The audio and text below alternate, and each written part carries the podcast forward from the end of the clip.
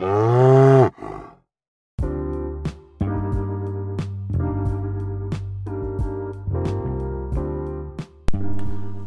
هلو. ترى ترى حلقة جديدة من بودكاست عشوائي مع أحمد. حلقتنا النهاردة حوارية وضيفتي وضيفتكم آه، نور حريري آه، نور مهندسة وكاتبة ومترجمة. بنصح جدا بمتابعة شغلها. هي يعني ممكن تدوروا عليه على موقع مايسلون للثقافة والترجمة وبتنشر كمان في العربي والجديد. وقالت لي إن هي شغالة على موقع عليها. من أهم الشغل يعني اللي عملته نور الحقيقة الفترة الأخيرة هو الترجمات آه، شغالة بشكل مكثف جدا على ترجمة مجموعة من أهم الكتب النظرية والفلسفية. منها مشروع طموح جدا آه، آه، لترجمة مؤلفات جودث باتلر ترجمت منهم حتى الآن كتابين. لكن الحوار المرة دي مش على جودس باتلر الحوار عن مقال قصير نور نشرته من حوالي شهر أو شهرين بعنوان في علاقة الفعل السياسي بالحب والتحليل النفسي. هيبقى في لينك آه، للمقال في وصف آه، أو description الحلقة تقدروا تطلعوا عليه. ويلا بينا. ترى ترى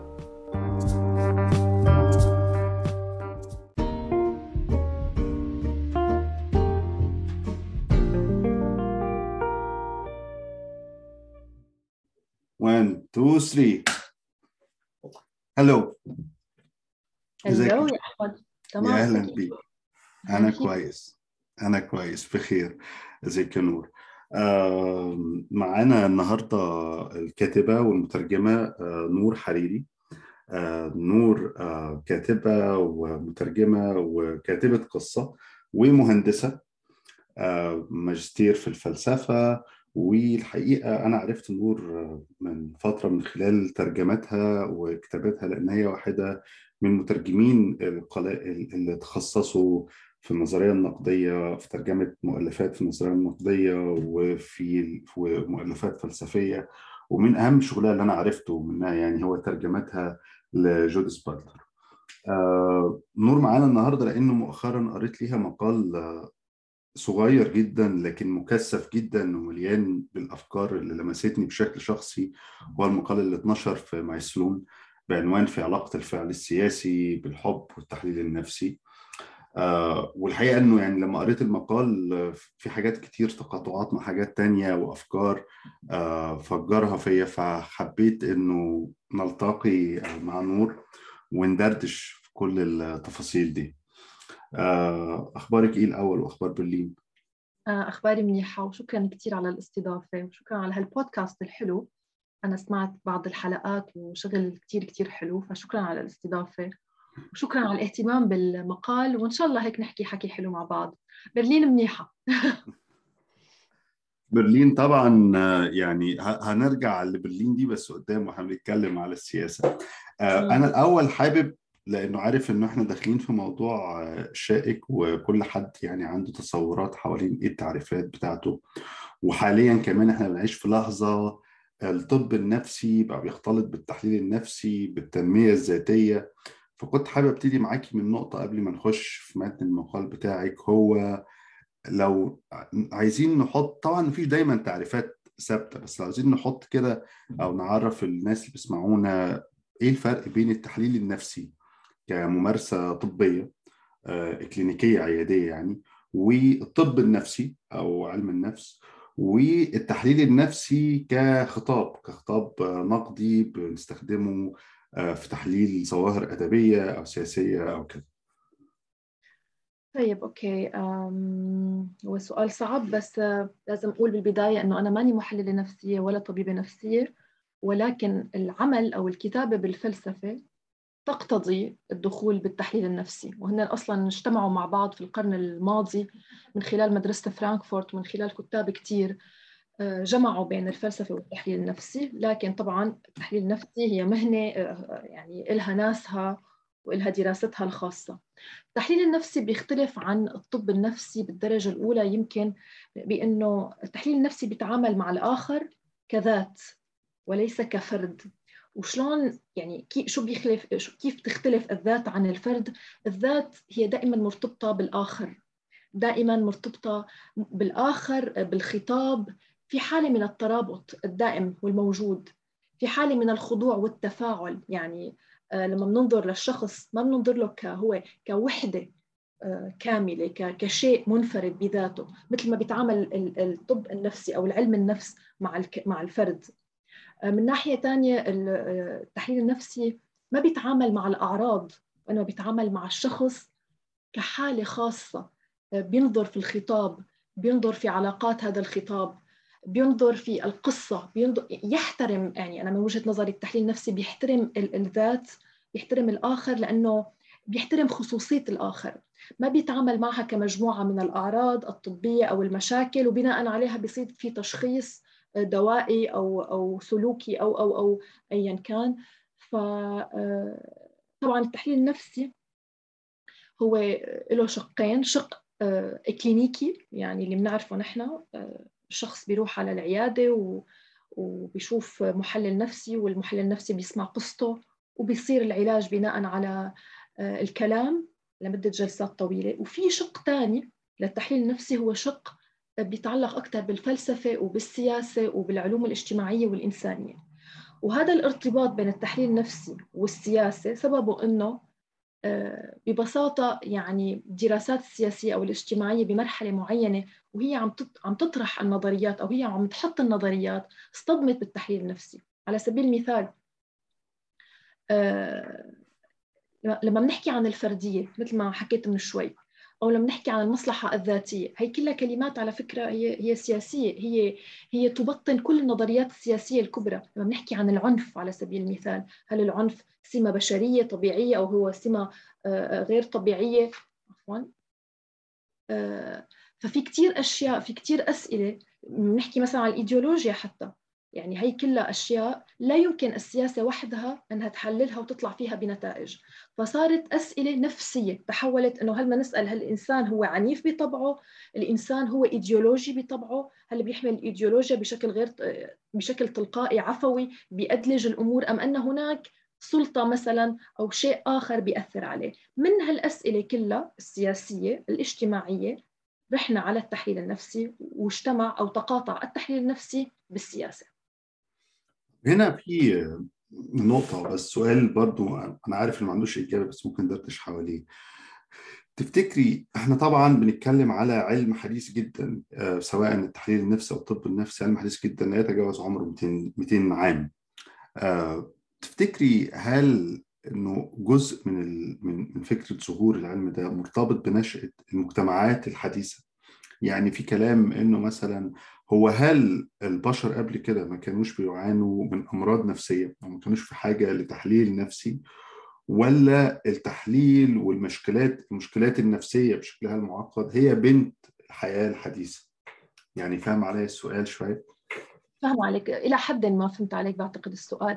لكن لما نحكي عن الحديثة عن أي حديثة عم نحكي لو برأيك أو أنت بتقصد أنه منذ ظهور الإنسان الأول الإنسان الثقافي بمعنى أنه لما صار الإنسان الثقافة جزء منه وصار هو ثقافي مو بس طبيعي. يعني نحن ككائنات نختلف عن الكائنات الأخرى بدرجة معينة إنه نحن كائنات ثقافية أيضا. الثقافة بتلعب جزء كتير أساسي بحياتنا. فلو إذا قصدك من هالمرحلة انطلاقا من هالمرحلة من لما الإنسان وقف على رجليه وبلش يرسم بالكهف من من العصور القديمة بلش يسأل الأسئلة الأولى الكبرى بلش يحب يوقع بالحب بالآخر يعني علاقته بالآخر. ما بقت علاقة يحكمها آه، الجنس مثلا على سبيل بلش يحب بلش تتكون عنده مشاعر أسئلة كبرى. إذا بتقصد هون فالتحليل النفسي أكيد بيحكي عن هي المرحلة و بصورة أساسية أصلا بيحكي. وفرويد هو أكثر حدا حكى بهذا الموضوع. ما بعرف إذا جاوبتك على سؤالك.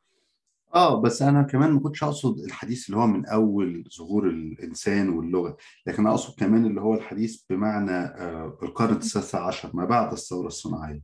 يعني بمعنى إنه مثلا في كتير أحيانا بنتكلم حوالين إزاي إنه الرأسمالية جزء من من من التغيرات اللي عملتها فينا. هو الفصل بين العامل والمنتج النهائي بتاعه. يعني قبل كده كان في الحرفي فبيقعد بيشتغل بيطلع جزمة. فهو شايف مجهود للمنتج له. لما دخلنا في العصر الانتاج الصناعي فالعامل ده ما بيطلعش جزمة ده هو ممكن يقعد 20 سنة بيعمل كعب بس. ما يعرفش الكعب ده بيروح فين. وإنه لما بناخد ده بقى على امتداده يعني إنه ده واحدة من الحاجات اللي خلقت انفصال بين الإنسان وعمله وخلقت مشاكل معقدة جدا. وبالتالي لما بيجي هنا آه، وهنا يعني أنا كالعادة هحاول أعمل دور محامي الشيطان أو أنا الشيطان نفسه يعني. إنه بيجي سؤال عند البعض اللي هو هو التحليل النفسي بقى هنا بما إنه بيشتغل على الذات أو الفردانية. طب إذا كانت مشكلات الذات أو الفردانية ديت مختلفة بالسياق السياسي والاجتماعي اللي هو عايش فيه فهل هو هنا بيقدم حلول للمشكلات الفردانية ديت ولا بيقدم مسكنات تمكن الإنسان من الاستمرار في الحياة وسط الشيزوفرينيا دي. بعتقد فهمتك. آه، هلأ أول شيء المشكلات ما بلشت بالقرن الثامن عشر يعني المشكلات النفسية مشكلات الإنسان النفسية مشكلات قديمة العهد. وطبعا أكيد بالقرون الأخيرة خلينا نقول من القرن السابع عشر من الثورة العلمية ما بلشت نتحول إلى العلم ومن وفيما بعد إلى إلى الصناعة الثورة الصناعية في إنجلترا والثورة في فرنسا إلى آخره إلى حين وصلنا للقرن الثامن التاسع عشر أكيد زادت كثير الأمراض زادت كثير بما يسمى الاغتراب عن النفس مثل ما حضرتك ذكرت. التحليل النفسي أكيد أكيد بيحكي عن هذا الموضوع بصورة كثير كبيرة. اساسيا فعليا آخر فترة التحليل النفسي مركز على هذا الموضوع على فكرة الإيديولوجيا. هو ما بيسكن وإنما بيتعامل مع إنه هلأ بالأخير هو أداة تحليل. لا يمكن يكون يعني الحل النهائي. بالأخير الفعل السياسي ضروري. يعني التحليل النفسي بيجي بيقول لك المشكلة هيك سببها على سبيل المثال. الإيديولوجيا تعمل بالشكل التالي على سبيل المثال. اغتراب الفرد الاغتراب عن النفس أسباب واحد اثنين ثلاثة. السلعة كذا أو مثلا المتعة على سبيل المثال كيف بيعمل بيعمل بيشتغل بما معناه المجتمع الرأسمالي وكيف بيسوق للسلع والسلعة ما معنى السلعة؟ ما معنى عفوا. ما معنى السلعة وكيف تشتغل على نفس السلعة وكيف بتحرض عندك مشاعر معينة وكيف بتحرض عندك الرغبة والرغبة بالأخير لا تشبع على سبيل المثال. هو كثير بيحكي عن عدم الإشباع وهذا عدم الإشباع بيستمر ومن سلعة إلى أخرى إلى آخره. أكيد التحليل النفسي بيحكي عن كل هالأمور وهذا هو سبب تقاطعه. آه، بالسياسة. آه، هو ما بيسكن أبدا بالعكس آه، يا ريت يا ريت يكون التحليل النفسي أخذ حقه. بالعكس التحليل النفسي هو كثير مواجه كثير معترض عليه كثير مرفوض. أكيد في في أسباب يعني في وجه حق معين برفضه لأنه في اختلافات كثير بالمدارس النفسية من جهة أخرى من جهة معينة. ومن جهة أخرى مفهوم كمان ليش مرفوض لأنه هو بيكشف هو بيكشف كثير حقائق. وبشكل عام يعني نحن بمجتمع ما كثير بحب يعرف الحقيقة. آه، وخصوصا كمان التحليل النفسي هو مجال صعب بالقراءة. بس هو ما مسكن للألم أبدا. هو بيعطي نتائج كثير مهمة لكن لا يكفي وحده. يعني لازم يرافقه. أكيد فعل اجتماعي فعل سياسي لكن هو أساسي بالتأكيد. في المقال برضو آه، في إشارة للعنف. والحقيقة ده إشارة ملغزة شوية. فعايز أسألك هو يعني هو مش العنف ده سمة أساسية من طبيعة الإنسان؟ يعني مش هو موجود في ال... في كل الكائنات الحية؟ وهل دور هنا التحليل النفسي بيلعب دور في, في, في يعني ليه العنف يبقى مشكلة أصلا في التحليل النفسي؟ إذا كان جزء من الطبيعة. هلأ آه، العنف هو كلمة كثير حساسة بالسياسة إنه الليبرالية على سبيل المثال قامت بالأساس على فكرة إنه العنف هو سمة طبيعية بالإنسان ولأنه العنف هو سمة طبيعية في الإنسان إذا يجب أن يكون هناك دولة دولة قمعية دولة تمارس القمع بشكل شرعي وبشكل منظم مشان تحمي الأفراد من بعضهم البعض مشان ما يصير في عنف. فبررت لنفسها قيام السلطة وقيام القمع وقيام هذا الجهاز حتى إلى إلى أن وصل إلى وأصبح جهاز إيديولوجي بناء على فكرة العنف. بالمقابل الماركسية نظرت إلى العنف بشكل مختلف نظرت له بشكل أنه هو اجتماعي أنه العنف هو بينتج بناء على علاقات سياسية بين الناس بين بعضهم. يعني بين الناس بين بعضهم بين الناس والسياسة بين الشعب والسياسة بين الشعب والدولة. نظرت له على إنه هو شيء متشكل أو مبني كما يقال مبني اجتماعيا وثقافيا ويمكن آه، التصدي له هلأ لا هون الحقيقة كاملة. ولا هون الحقيقة كاملة. على الرغم يعني طبعا هو لازم واحد يوضح إنه في كثير تأويلات لفكرة العنف. بس كلمة العنف يعني فعليا لما بنحكي نحن عن العنف بنكون عم نحكي على أهم النظريات السياسية بالعالم اليوم. وكل شيء حوالينا من آه، نظريات وأنظمة تشكلت تشكلت بمرحلة معينة بالأساس هي عصر التنوير. ولما قاموا كل المنظرين الليبراليين الأوائل بالتنظير لهذا المجتمع الليبرالي نظروا انطلاقا فكره العنف. لكن آه، التحليل النفسي بينظر نظرة مختلفة للأمر. مو بس تحليل نفسي طبعا فلسفات عديدة أخرى. التحليل النفسي مثلا بيجي بيقول للنظريات الليبرالية على سبيل المثال إنه أنتم ليه معتبرين إنه العنف هو سمة جوهرية عند الإنسان؟ بالإنسان في ممكن يحب وممكن يكره وممكن يكون عنيف وممكن يكون لطيف وكلها سمات موجودة وحقيقية. ليش تناولنا العنف بالدرجة الأولى وعملنا عليه دولة أو عملنا عليه عالم؟ ليش ما تناولنا شيء آخر؟ العنف بيجو بيكون الرد عادة الرد غير المنطقي أو غير العلمي إنه ليك تطلعوا على الطبيعة. الطبيعة عنيفة مو صحيح أولا لأنه الطبيعة فيها الكائنات العنيفة والكائنات غير العنيفة والكائنات اللطيفة والكائنات غير اللطيفة. هذا إسقاط أول شيء ما منطقي. غير إنه اللي بيضحك بالموضوع إنه آه، آه، هذا النوع من الرد بيجي من الأشخاص اللي بيرفضوا نظريات التطور. ولكن لما بيجي الموضوع للعنف بيقولوا لك آه، لا ليك الطبيعة. هن بيرفضوا إنك أنت متطور عن الطبيعة بس هون بيعتبروك جزء من الطبيعة. الفكرة إنه العنف موجود بالانسان هكذا ينظر التحليل النفسي أو يعني نوع من المدرسة مدرسة التحليل النفسي موجود الانسان بشكل طبيعي. يعني هو ممكن يكون عنيف لكن شو اللي بيخليه عنيف بشكل أساسي وجوهري؟ شو اللي بيخليه عنيف بصورة مبالغ بها؟ شو اللي بيخليه يعمل حروب مميته يمكن هو مو إنه لأنه السبب العنف أساسي بالإنسان هو بسبب السلطة بسبب القمع بسبب العلاقات السياسية بسبب الدول القائمة أساسا على القمع بسبب الظلم بسبب الاضطهاد بسبب وسبب بسبب بيتولد عند الإنسان عنف. بمعنى أنه حتى يعني بما أنك جبت سيرة جودة باتلر بكتاب جودة باتلر الأخير اللي عم ترجمه هلأ بحكي أنه العنف هو خيال. لما نحن عم نجي بنقول أنه الإنسان آه عنيف. بمرحلة معينة صار عنيف. طب قبل ما يصير عنيف شو كان؟ لما هو خلق وكان بيبي صغير. هو كان إنسان بيحب الآخر ويعني هو كان إنسان بيعتمد على الآخر. يعني هو هو ذات هو ذات تعتمد على الآخر والآخر يعتمد عليها. هو تشكل على مستويات معينه يعني ليه ليه نحن تناولنا هذه النقطة تحديدا عند الفرد بمرحلة معينة انه أصبح عنيف؟ طب شو قبل العنف؟ فموضوع العنف كثير تدخل فيه بيدخل فيه الخيال بيدخل فيه التفكير الغير العلمي وغير المادي اللي بيتناول أشياء مبعثرة من من النظريات وبيسقط عليها بشكل مبعثر يعني وعشوائي الأفكار الكبرى. والأهم من هيك بيتدخل بفكرة العنف نظرتنا نحن للطبيعة. نحن يعني فكرة الطبيعة بالأخير هي نحن مختلقين. الطبيعة هي بالأخير شيء حيادي. لا هي عنيفة ولا هي رومانسية لا هي كما تغني لها فيروز أعطني النايه وغني وهذه هي الحالة الحالمة جدا ولا هي شريرة بالمطلق وعنيفة جدا. هي إسقاطات نحن بنعملها على الطبيعة وبنتخيلها وبنتصور وبنبني الطبيعة عليها وبنيجي بالأخير بنقول تعالوا لأنه الطبيعة كذا تعالوا نعمل كذا.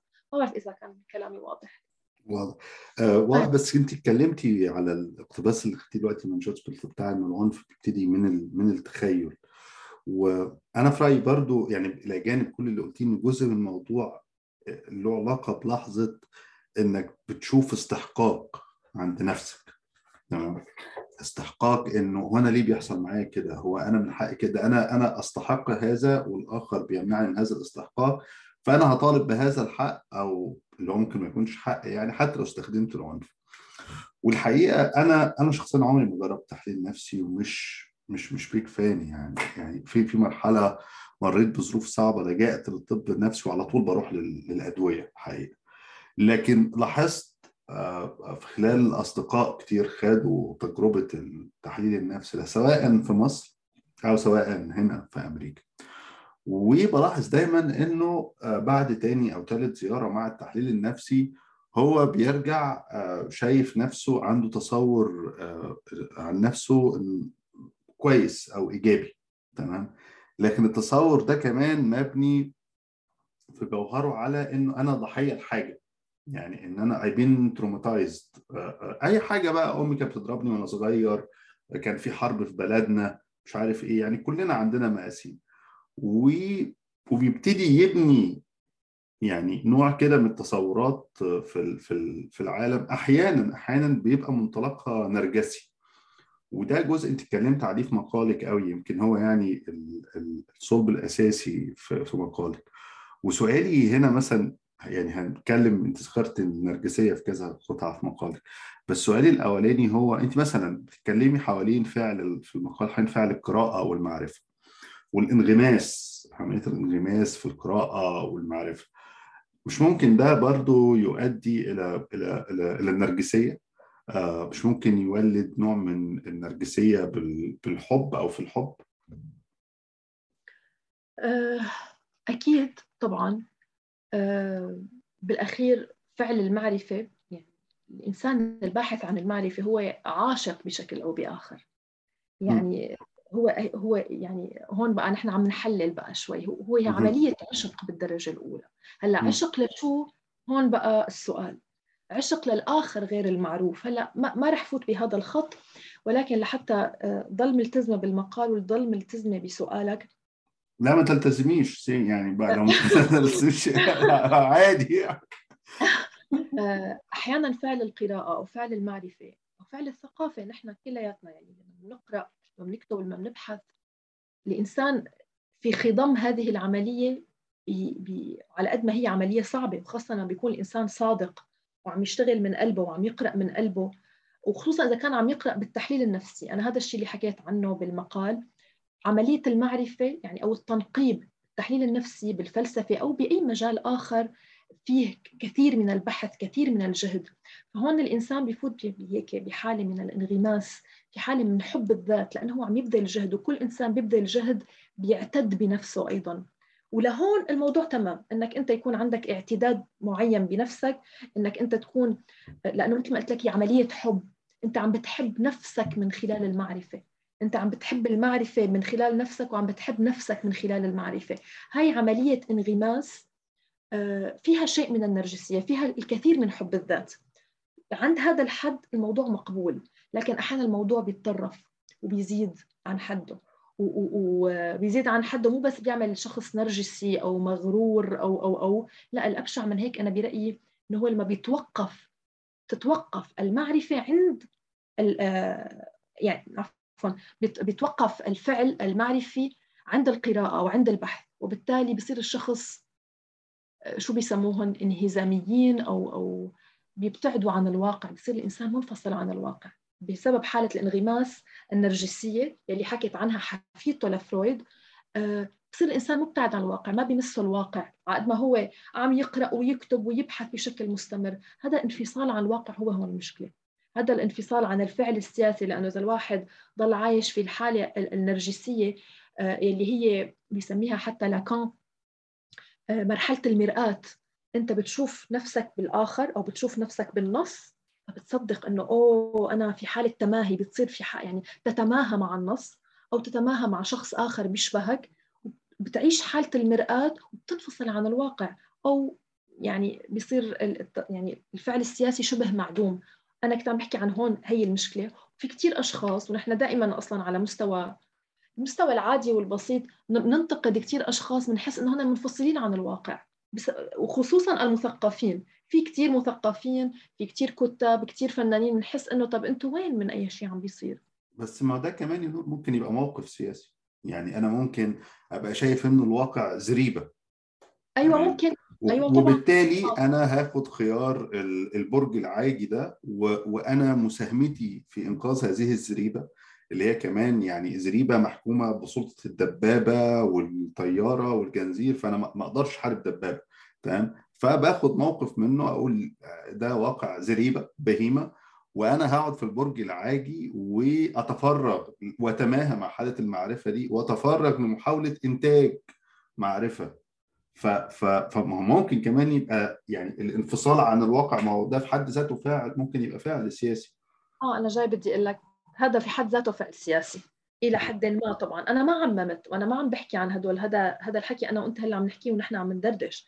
أنا كنت آه. عم بحكي عن حالة معينة لها علاقة بتحليل نفسي. ما كنت عم بحكي عن الأشخاص اللي بيصير معهم هيك. لكن أكيد متفقة معك الكتابة فعل سياسي بكل تأكيد. وطبعا حسب حسب الكتابة وحسب طريقة الكتابة وحسب المنهجية. لأي درجة أنت ملتزم بمبادئ معينة لأي درجة أنت ملتزم بأخلاقيات معينة. أوكي طبيعي نحن حتى كسوريين نحن اليوم مثلا أنا كسورية أنا شو فيني أعمل أمام واقع؟ يعني سيء للغاية. أكيد أنا أنا شخصيا هذا خياري إنه أنا بشوف اليوم الفعل الثقافي أحق من أي فعل آخر لأنه وصلت المرحلة يعني اللي نحن فيها صارت مرحلة كثير حساسة وبيشعر الواحد أحيانا إنه ما قادر يعمل شيء فأنا موافقتك تماما على اللي أنت عم تقوله. وأكيد كل حالة لها حيثياتها وفعل الكتابة. أكيد فعل سياسي بكل تأكيد. مو كل فعل كتابة هو فعل سياسي لكن في فعل كتابي هو فعل سياسي ويحق للشخص أكيد أن يبتعد. لكن مو أن يعيش حالة الانغماس والتماهي مع الذات والانقطاع عن العالم وإنه يصدق بوهم إنه إنه المعرفة هي تكفي لكل شيء. نحن عم نحكي عن حالة إنه في ظرف آه، واقعي آه، ظرف حقيقي بيمنعنا عن إنه نحن يكون عندنا فعل سياسي حقيقي على أرض الواقع. مو خيار شخصي إنه أنا أقعد على البرج العاجي. لا في مين اجى قعدني ببيتي قال لي ما فيك تعملي أصلا أي شيء برا. مزبوط. أنا عايز أرجع برضه تاني لموضوع الحب والنرجسية ده. وفي اقتباس انت أختي من هيكل كنت أول مرة أشوفه وتوقفت عنده. هو آه، بيقول يجب أن أحب بذكاء إن الحب غير الذكي يمكن أن يؤذي أكثر من الكره. وهنا آه، آه، أنا حسيت كده في في في تناقض أو يمكن أنا تصوري اللي غلط عن الحب. بس هو كمان في تعريفنا للحب هو هو فعل غير منطقي. يعني فازاي إنه فعل غير منطقي إحنا بنطالبه بإنه يمارس آه، بذكاء؟ مش عارف لو تكلمينا أكتر عن الاقتباس ده ومعناه ويعني إيه الحب بذكاء هنا؟ كثير حلو إنك توقفت عن هذا الاقتباس لأنه أنا كثير بحب فلسفة هيجل بناء على فلسفة الحب. واصلا فلسفة هيجل كلها اللي هن الناس بيفكروها هي فلسفة قائمة على المنطق والعقل وفلسفة الدولة وفلسفة الحق. هي بالأخير انطلقت من الحب. آه، يعني هيجل عاشق قبل ما يكون فيلسوف أو يعني فلسفته بدأت من من من نسق الحب. آه، لما بدنا نحكي عن الحب عند هيجل ولما نحكي عن المنطق عند هيجل بدنا نحاول ننسى شو هو المنطق اللي نحن بنعرفه. منطق هيجل لا يمت بصلة لأي منطق آخر نحن بنعرفه. منطق هيجل ما منطق حسابي ما منطق رياضي ما قائم على العقلنة. حتى فينومينولوجيا الروح عنده الروح آه ال spirit يعني عنده أو ال Geist بالألماني هي تعني العقل والروح معا.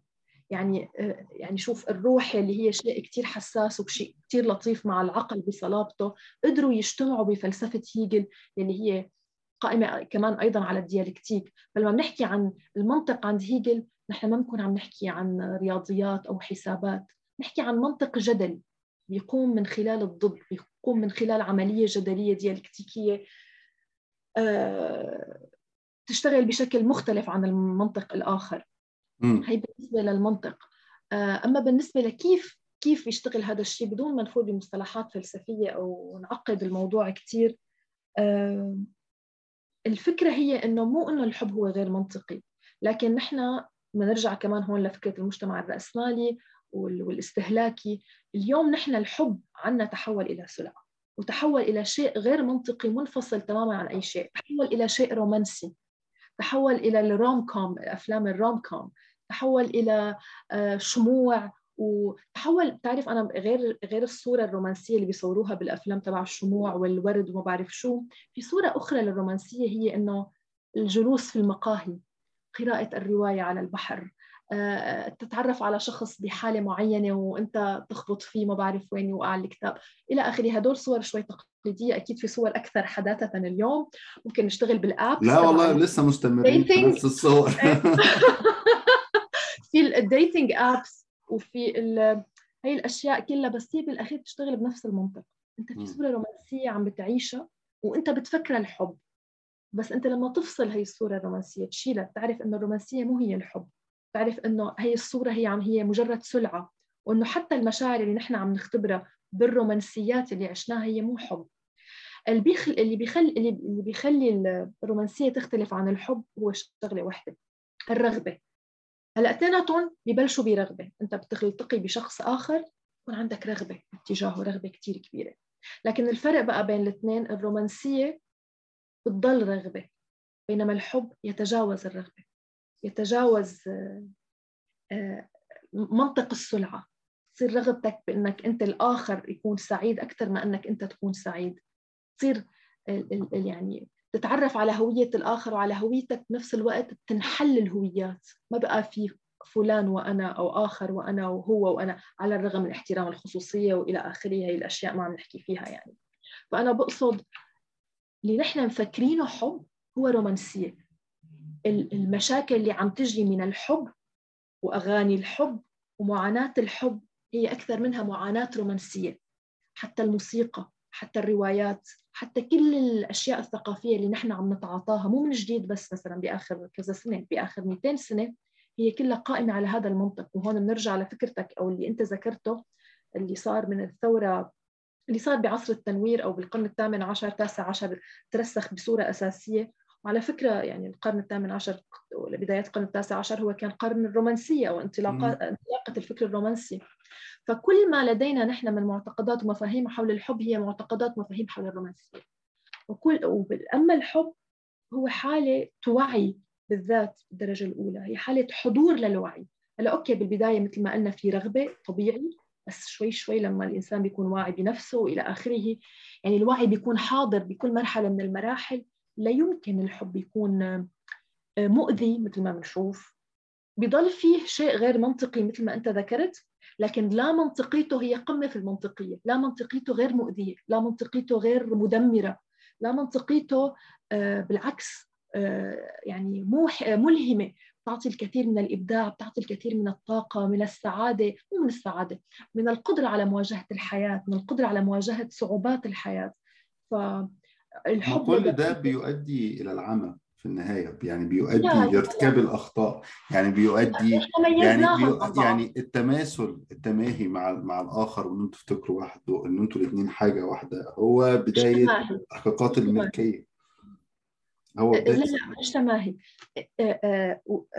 سقوط الأضداد مش تماهي مش حالة تماهي. نحن ضد التماهي. ولا تماهي ولا تعارض تماما. نحن حاضرين مع بعض آه، بدون حالة من التماهي بس اللي حضرتك ذكرته بلاش حضرتك دي ممكن تقولي لي آه أوكي. بس قولي مع يا أحمد يا معاليك يعني. خلص معالي أنا بفضل معاليك عفوا شو كان السؤال الأخير أنا ال ال السؤال يعني هرجع تاني لنفس الموضوع اللي إحنا فيه بس ليه ليه أنا بسألك السؤال ده؟ من من من فترة أكيد متابعة يعني في حادثة بشعة حصلت في مصر اللي هي نيرة أشرف الطالبه والولد القاتل أو المجرم ده يعني آه، يعني برر برر يعني جريمته البشعة بإنه آه، آه، نتيجة عن الحب إن هو يعني هو طالع في المحكمة واتكلم إن هو أنا بحبها تمام وإنه وإنه ما قدرتش أعيش عشان الحب ده. حتى الآن يعني ماشي ده يعني ممكن نقول مضطرب أو مجرم أو أي حاجة. بس المدهش هو ال ال الصفحات اللي طال الأمر وصل في مصر إنه بيلموا له تبرعات عشان يجيبوا له محامي. تمام؟ والخطابات المتضامنه معاه دي آآ آآ تحفل بكمية من الرومانسية والكيتش مرعبة. يعني يعني تخيل أنت بوست أو واحد مثلا أو واحدة تمام؟ كاتبة عريضة بتدافع عن مجرم وحاطة معاها مثلا حاطة صورة الولد في قلب ومعاه وردة. تمام؟ وإنه لا مكان للحب يا صديقي. يعني إن هو إن هو ضحية للراسماليه والاوضاع المجتمع التي لم تحترم حبه دي. فعشان كده بقول لك إن النقطة دي بتاعت الحب بذكاء مهمة ومتوقف عنها إنه طب ما هو الإنجراف في التصورات اللي فيها نوع إن أنا والآخر واحد أو كده. هو ده برضو ممكن يفتح باب لخلل لخلل في في في الانسان يعني انت بتقولي إن الحب هو لحظة وعي بالذات ودي تلخيص عبقري يعني جملة ذكية جدا من بس هو ما هو اللحظة كمان اللي بيحصل فيها وعي الذات ده مش شرط يبقى يبقى صائب. يعني ممكن يبقى فيها وعي ب... ب... فيها خلق لذات تانية. ذات زي ما بقول لك كده شايفة إن أنا في أنا بحب فبالتالي أنا صح. فاهمة؟ كل تصرفاتي خارجة من الحب. فهل في شعرة دقيقة بين بين بين بين بين ده وده؟ بين ال بين ال بين الذكاء وبين ال وبين الحب اللي ممكن يؤدي لإحساس الملكية والاستحقاق اللي وصل الناس تقتل يعني علشان. لا بالتأكيد أول شيء كثير مؤسف الشيء اللي صار مع مع نيرة. كثير مؤسف آه لكن ما فينا نلوم الحب ابدا هون. بالعكس هذا مجرد مبرر آه سخيف. يعني أنا ما بدي أحكي حتى على الجماعات الإرهابية. شو بتستخدم بالمنطق طبعا نحن فينا نبرر شو ما بدنا. يعني أنا بدي أقول لك أنا ممكن أروح أقتل هلأ وأقول لك أنا بعمل خير. آه، هتلر قتل شعب كامل وبيقول إنه أنا بحب الشعب الألماني. يعني شوف التبرير والمشاعر والكلام هذا كلام أنا ممكن أختلقه ممكن أحكيه. وحتى لو شعرت فيه بشكل صادق أنا مريض. يعني يعني في إذا بدنا نحكي في أمراض. يعني ما فينا نقول كل شخص مريض أنا وقال أنا بحب يبقى هو بيحب. ونروح نلوم الحب لما نشوف أمراضه.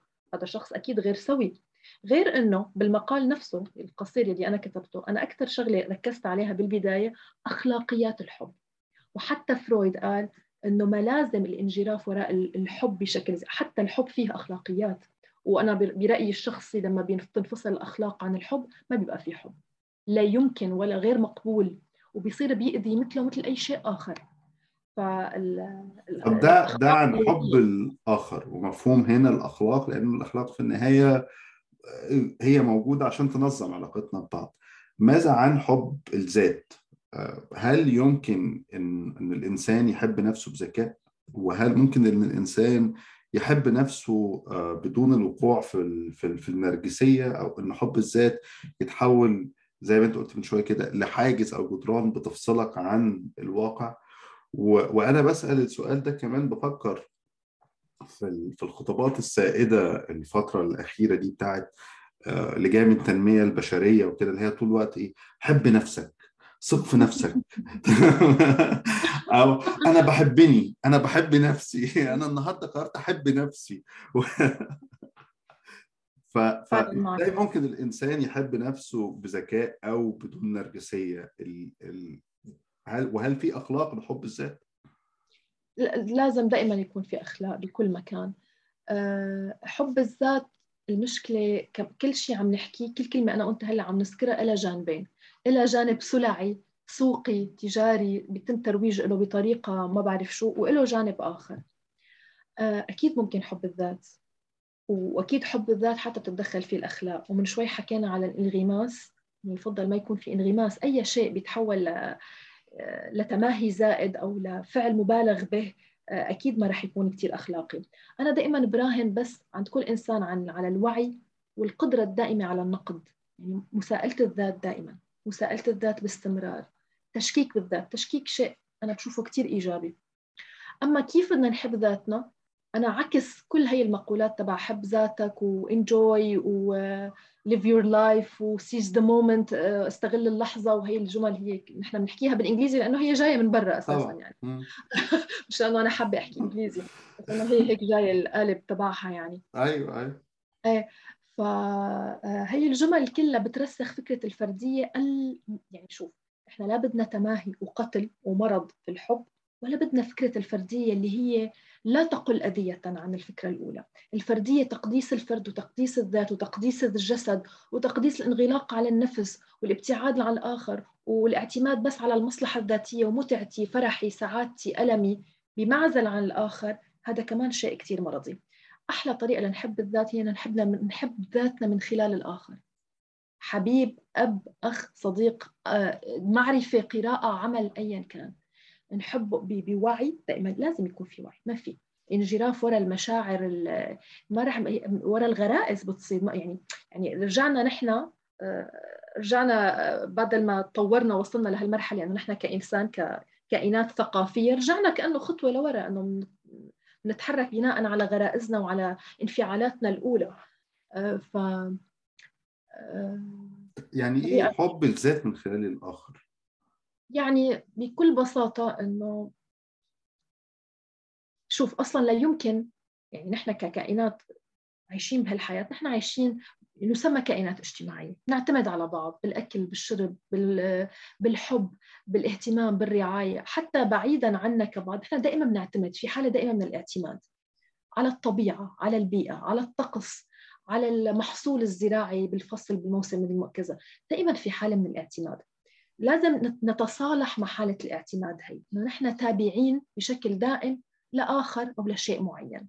هلأ لما بنعرف إنه هي التبعية تبعيتنا هي شيء آه، أصيل وبسيط وغير وما فيه مشكلة إذا ما تحول لشيء إشكالي. لأنه اجى حدا يستغل إنه إذا إذا تحول الموضوع إلى شيء استغلالي من شخص آخر إذا فتنا بمشكلة. بس أنا عم بحكي هلأ على أساس إنه أنا وأنت عم ندردش عم نحاول نلاقي إجابة بعيدا عن الحالات الشاذة والمتطرفة من الاستغلال والقمع والتحكم وال وال وال.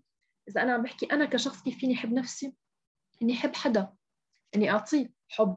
لأنه نحن ككائنات لا يمكن شوف إذا أنت بتشتغل من هون ل 100 سنة آه، ما حتنبسط بشغلك إلا لما يجي حدا يقول لك شكرا أنا قرأت شغلك وشغلك فادني. هل هي هي الجملة؟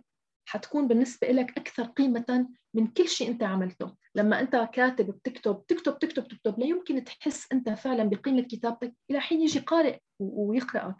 وما بعرف مين الكاتب يلي قال ما بعرف إذا كان أمبرتو إيكو أو حدا تاني إنه ما في كاتب بيكتب لنفسه وما في حدا بيعمل لنفسه. إحنا دائما حتى باللاوعي عندنا جمهور ان صدقنا أو لم نصدق في آه. دائما شخص عم بيراقبنا. حتى كامرأة بتروح بتوقف أمام المرآة لتعمل مكياج وتلبس. حتى لو قالت لك أنا في البيت دائما في جمهور موجود في في اللاوعي عم بيراقب عم بيراقب شغلنا عم بيراقب شكلنا عم بيراقب كل تصرفاتنا. فلو كان هذا الجمهور موجود بشكل حقيقي لو كان في عندك صديق آه، حبيب أخ أب قدرت تحبه وكان يستحق الحب وكان الحب أخلاقي وبأصول معينة حيجيك مباشرة أثناء فعل العطاء حتى بدون ما تاخذ المقابل حتحس بالحب لذاتك. حتحس بالقيمة. يعني أنا ده ده برضو السؤال ده وإجابتك عليه تصلح المدخل لآخر جزء برضو في مقالك واللي وقفني وهو حوالين الفعل السياسي. و, و... وإنت طبعا يعني مقتبس من مايكل هارتي هنروح له بعدين. بس حابب ندردش الأول شوية حوالين إيه اللي بيدفعنا من من من هذا المنطلق من منطلق الحب كمحرك؟ إيه اللي بيدفعنا للفعل السياسي؟ هل هو حب للذات أم حب للآخرين؟ آه الاثنين طبعا موجودين. دائما لما نحن رح ننطلق رح يكون رح نكون إما عم نفكر بأنفسنا بحالتنا المادية أو حالتنا النفسية. في معاناة معينة في خلل معين وبدنا نصلحه. فأما بيكون هالخلل فينا نحن كأفراد كأشخاص أو بيكون عند آخرين. ف الاثنين موجودين لكن أكيد لازم نركز طبعا بالأساس على إنه الموضوع يختلف من شخص إلى آخر من مكان إلى آخر من دولة إلى أخرى. ما بدنا نحكي آه، بشكل يعني بعيد عن الواقع. ولكن الاثنين موجودين والاثنين صالحين. لكن فيما بعد يعني بعد ما انطلق الواحد من الفعل السياسي بسبب حبه لنفسه أو بسبب إحساسه بالألم أو بسبب إحساسه بألم الآخر. بعدين شو راح يصير؟ هون هون هو السؤال. آه أنا أنا طبعا فاهم إنه في في اختلاف آه والحقيقة لما رجعت تاني قريت المقال دلوقتي كنت بميز يعني قعدت تاني قراءة الاقتباس بتاع مايكل هارتي. والجمهور بيسمعنا يعني لو ما حدش آه آه يعني قرأ المقال مايكل هارتي هو كاتب وفيلسوف آه أمريكي درس الهندسة برضو زيك الأول. وبعدين اتجه أعتقد للغويات وبعدين الترجمة وبعدين الأداب وبعدين الفلسفة. وسيرته الذاتية يعني رجل أبيض أمريكي من عيلة شبه غنية وبالتالي كان عنده دعم يخليه يقعد يدرس كل ده يعني يروح يدرس هندسة وبعدين يدرس رياضيات وبعدين يدرس لغة وبعدين يدرس كذا. وبالتالي لما بيتكلم عن الفعل السياسي وبيتكلم عليه إن هو يعني حب للآخرين هو بينطلق من موقع البريفليج أو الامتيازات اللي عنده. لكن أنا كمان بفكر وأنا وأنا بعيد قراءة المقال فكرت كتير إنه في التمييز مثلا بين إحنا في مصر آه، قبل الثورة مثلا ما كانش مسموح لينا ك... ك... كأفراد أو كشباب إنه الناس تنزل في مظاهرات أو تهتف ضد السلطة أو تطالب بمطالب تخصها. بس كان مسموح إن تنزل مثلا تعمل مظاهرات آه، تطالب بتحرير فلسطين. أو للقدس آه، رايحين ملايين. تمام. وهنا ابتديت أفكر إنه يمكن هو كان يقصد إنه في مستويين من الفعل السياسي. في مستوى الفعل السياسي اللي مرتبط بحياتك بشكل شخصي. يعني اللي هو من أول مستوى إنه إيه ده إحنا الحي عندنا في انتخابات في الحي طب عايزين ننظف المواسير لحد الدولة اللي أنت عايش فيها بتدفع لها ضرائب. وهنا في ارتباط واضح ومباشر آه، آه، بينك وبين الحدث السياسي. وفي الفعل السياسي اللي هو ناتج من التضامن. يعني إنه إنه أنت إنه في إبادة أو تطهير عرقي في مكان ما. المكان ده ممكن يبقى في آخر الدنيا. ممكن يكون ما يحصل ملوش تأثير مباشر آه، عليك. وبالتالي يمكن هو ده اللي كان يقصده بفكرة يمكن هو ده مستوى الفعل السياسي اللي كان بيتكلم عليه. هل هل كلامي بيميك يعني له أي معنى بالنسبة لك بيميك اني سنس ولا هو كان هو أو انت في المقال كنت تقصدي حاجة ثانية لا لا صح تماما مثل ما أنت عم تقصد وهلا فهمت عليك أكثر هلأ آه، هو لما حكى عن هذا الموضوع حكى إنه في نوعين من الأشخاص. شخص بيقول أنا هلأ آه، عندي المقدرة المادية أو عندي رفاهية الوقت أو أنا هلأ بوضع منيح. أنا حابب أقوم أعمل فعل سياسي بس لأني أنا حابب ساعد الآخرين. الآخرين اللي هن شو؟ آه، قد يكونوا فقراء قد يكونوا يعني في حالة سيئة معينة. فهذا الشخص اللي بيعمل هيك اللي هو ما عنده معاناة شخصية عم في نوع من ما عنده هو مباشرة معاناة شخصية وإنما في معاناة شخصية عند الآخر. عم يحكي لك هو إنه هذا النوع من الأشخاص هو بيبدو يعني يبدو لك إنه هو عم بيحب الآخر لكن هو عم بيحب نفسه من خلال الآخر. عكس ما كنا عم نحكي من شوي. يعني هو عنده ما أنا أنا كثير منيح أنا وضعي منيح أنا كذا إذا أنا لازم ساعد الآخر. يعني هو عم يحس من هو عم يطلع من من حالة امتياز معينة وعم يساعد الآخر. النوع الآخر النوع الثاني من الأشخاص هو بيجي بيقول لك إنه آه، بدي أن... عفوا بدي أنطلق. لحظة. خدي وقتك يا جماعة إحنا إحنا إحنا مش على التلفزيون يعني. جيت لأحكي وركزت راحت الفكرة. إيه كنا عم نحكي أول شيء عن النوع الأول وعن اللي هو بينطلق من موقع إنه أنا حياتي كويسة وفي مستوى وأشعر بالأمان وعندي فائض في الثروة أو طاقة. ده النوع الأول. والنوع الثاني هو الشخص اللي بيقول لا أنا حاسس إنه أنا بدي أعمل فعل ثوري قوم بثورة أو انضم لتنظيم سياسي معين أو أعمل فعل سياسي معين. صحيح أنا مو بحاجة بس أنا حاسس إنه هذا الفعل إذا بعمله رح يخليني سعيد رح يخليني أنا إنسان حقيقي بهي الحياة. موجود بشكل حقيقي. رح يعطي معنى لحياتي. بنرجع لسؤالك هلا حتى اشرح الفكرة. لسؤالك من شوي أنا كيف ممكن أحب ذاتي؟ سألتني صحيح؟ قلت لك إنك تحب الآخر. إنك إنك تعمل فعل للآخر بس إنك تكون بتعرف إنك عم تعمل هذا الشيء لنفسك.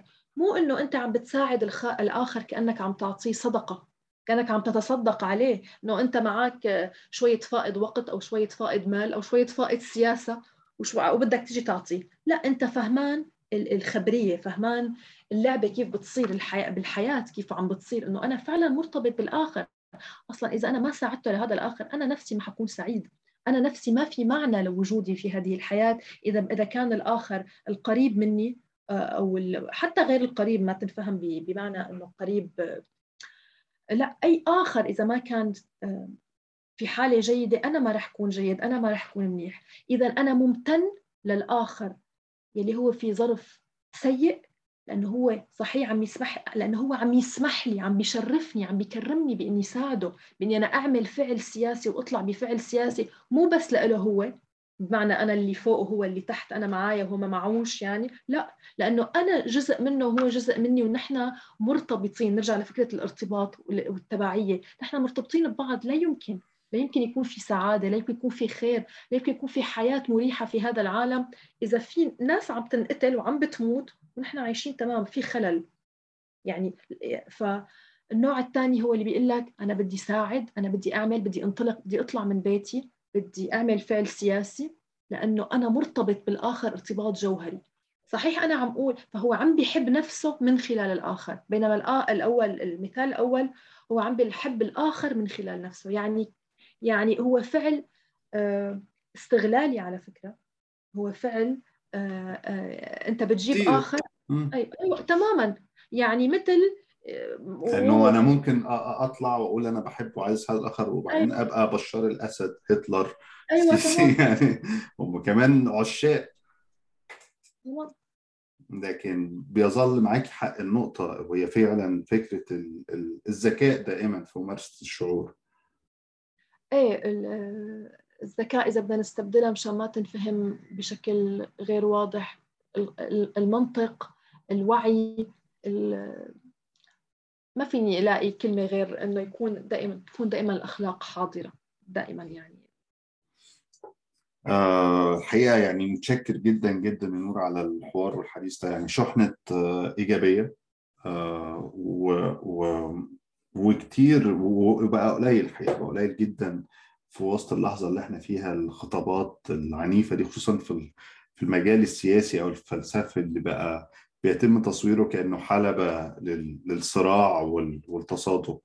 آه كتير أو قليل بقينا يعني لما نشوف كتابات أو اهتمامات بطرح أفكار زي ما انت قلت كده منطلقها الحب. وعجبني بشكل خاص يعني توصيفك لهيكل. يعني الحقيقة هيشجعني مؤخرا إنه يعني بفكر آراه أخيرا بتركيز يعني بمذاكرة بورقة وقلم آه، مرة تانية شكرا على المقال وشكرا على الترجمة وشكرا على كل الشغل الجميل اللي بتعمليه. وشكرا على وقتك والحوار ده. وأتمنى يبقى في فرصة يعني تانية نلتقي في حوارات أخرى. طبعا يا أحمد شكرا لك شكرا على اهتمامك. أنا سعيدة مو بس بالبودكاست بعد سعيدة كمان تعرفت عليك وسعيدة بهالدردشة القصيرة اللي مثل ما أنت قلت كثير بتحتاج وقت أطول. شاء الله يكون الحكي ما كتير معقد لأنه دائما لما الواحد بيحكي بالفلسفة وبتحكي لا وحتى لو معقد عادي. آه، يعني مخيف دائما الحكي. أنا بلجأ للكتابة لأنه بهرب من الكلام بحس الكلام الانسان أوقات بيشرد أو بيطلع برا السياق فإن شاء الله نكون ما كثير خبصنا وطلعنا برا السياق لا لا لا لا ما شاء الله يعني محددة وملتزمة وما حسيتش بأي داعي إن أنا أشدك تاني نقطة الحوار. سعيدة كثير بهي الدردشة. شكرا لك شكرا عن جد على اهتمام وعلى كل شيء وعلى أمل تعاونات أخرى بالمستقبل. أكيد أكيد يا رب. أنا واقف تسجيل دلوقتي لحظة واحدة.